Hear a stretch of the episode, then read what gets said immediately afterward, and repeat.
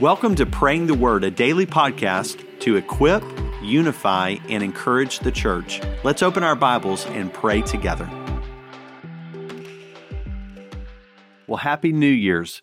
On this, the last day of 2022, we want to provide this special episode to you that really just kind of looks back and explains why we've been doing this daily podcast.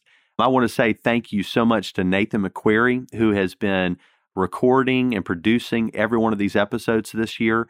He has done it with joy and with excellence. And so join me in thanking him when you see him. But as we have done this, the question certainly maybe has surfaced. Why? Why pray through the word? Why why is scripture so important even in our prayer life? And I want to bring you to a passage, 2 Timothy chapter 3, verses 16 and 17, to help hopefully make that clear of why the scriptures are so beneficial, even as we pray. And why we've done this podcast called Praying the Word, where we've prayed through the entire Bible over the course of a year. Hear the word of the Lord from 2 Timothy chapter 3, verses 16 and 17.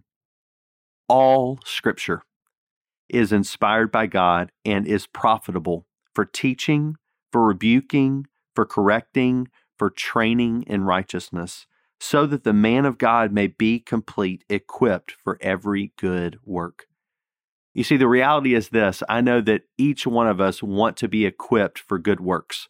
I know that the people that have been listening to this and the members of First Baptist Church of New Orleans are those men and women, boys and girls who desire to do good in our city, who desire to love one another deeply, and who desire to make disciples of all nations. But the reality is, we will not be equipped apart from the Word. The word is central to what it means for us to be ready for every good work that He's prepared in advance for us to do. And so as we come to the word, we see that all of it is inspired by God. The word all there is all, every bit of it. And so that's why we have taken time to pray through the entire Bible from Genesis all the way through Revelation. Sure, some passages can be difficult to pray through, but that's okay we want to use his word as the launch pad for where we go in our relationship with the Lord. So, as we end this year, I want to pray a prayer that God will continue to cultivate in us a love for His Word. One of our core convictions, our number one foundational core conviction is this that for us to be a biblically thriving church, we must be Scripture fed. So I want to pray, thanking God for His Word over this last year, but then I also want to pray that as we move into 2023, that you will make a commitment even today in your heart to be a man, a woman, a boy, or girl of the Word and to continue to be Scripture fed in the year ahead.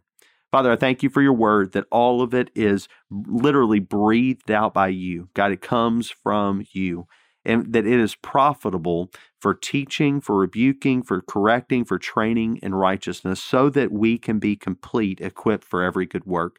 So, Father, I thank you for this past year of praying through your word. I'm thankful for Nathan McQuarrie and his work of love, Father, to serve the church and to provide this resource so that we could be equipped in praying the word. And so I pray now that the church, Father, going into 2023, would continue to pursue being a church that does good works in accordance with your word by being scripture fed.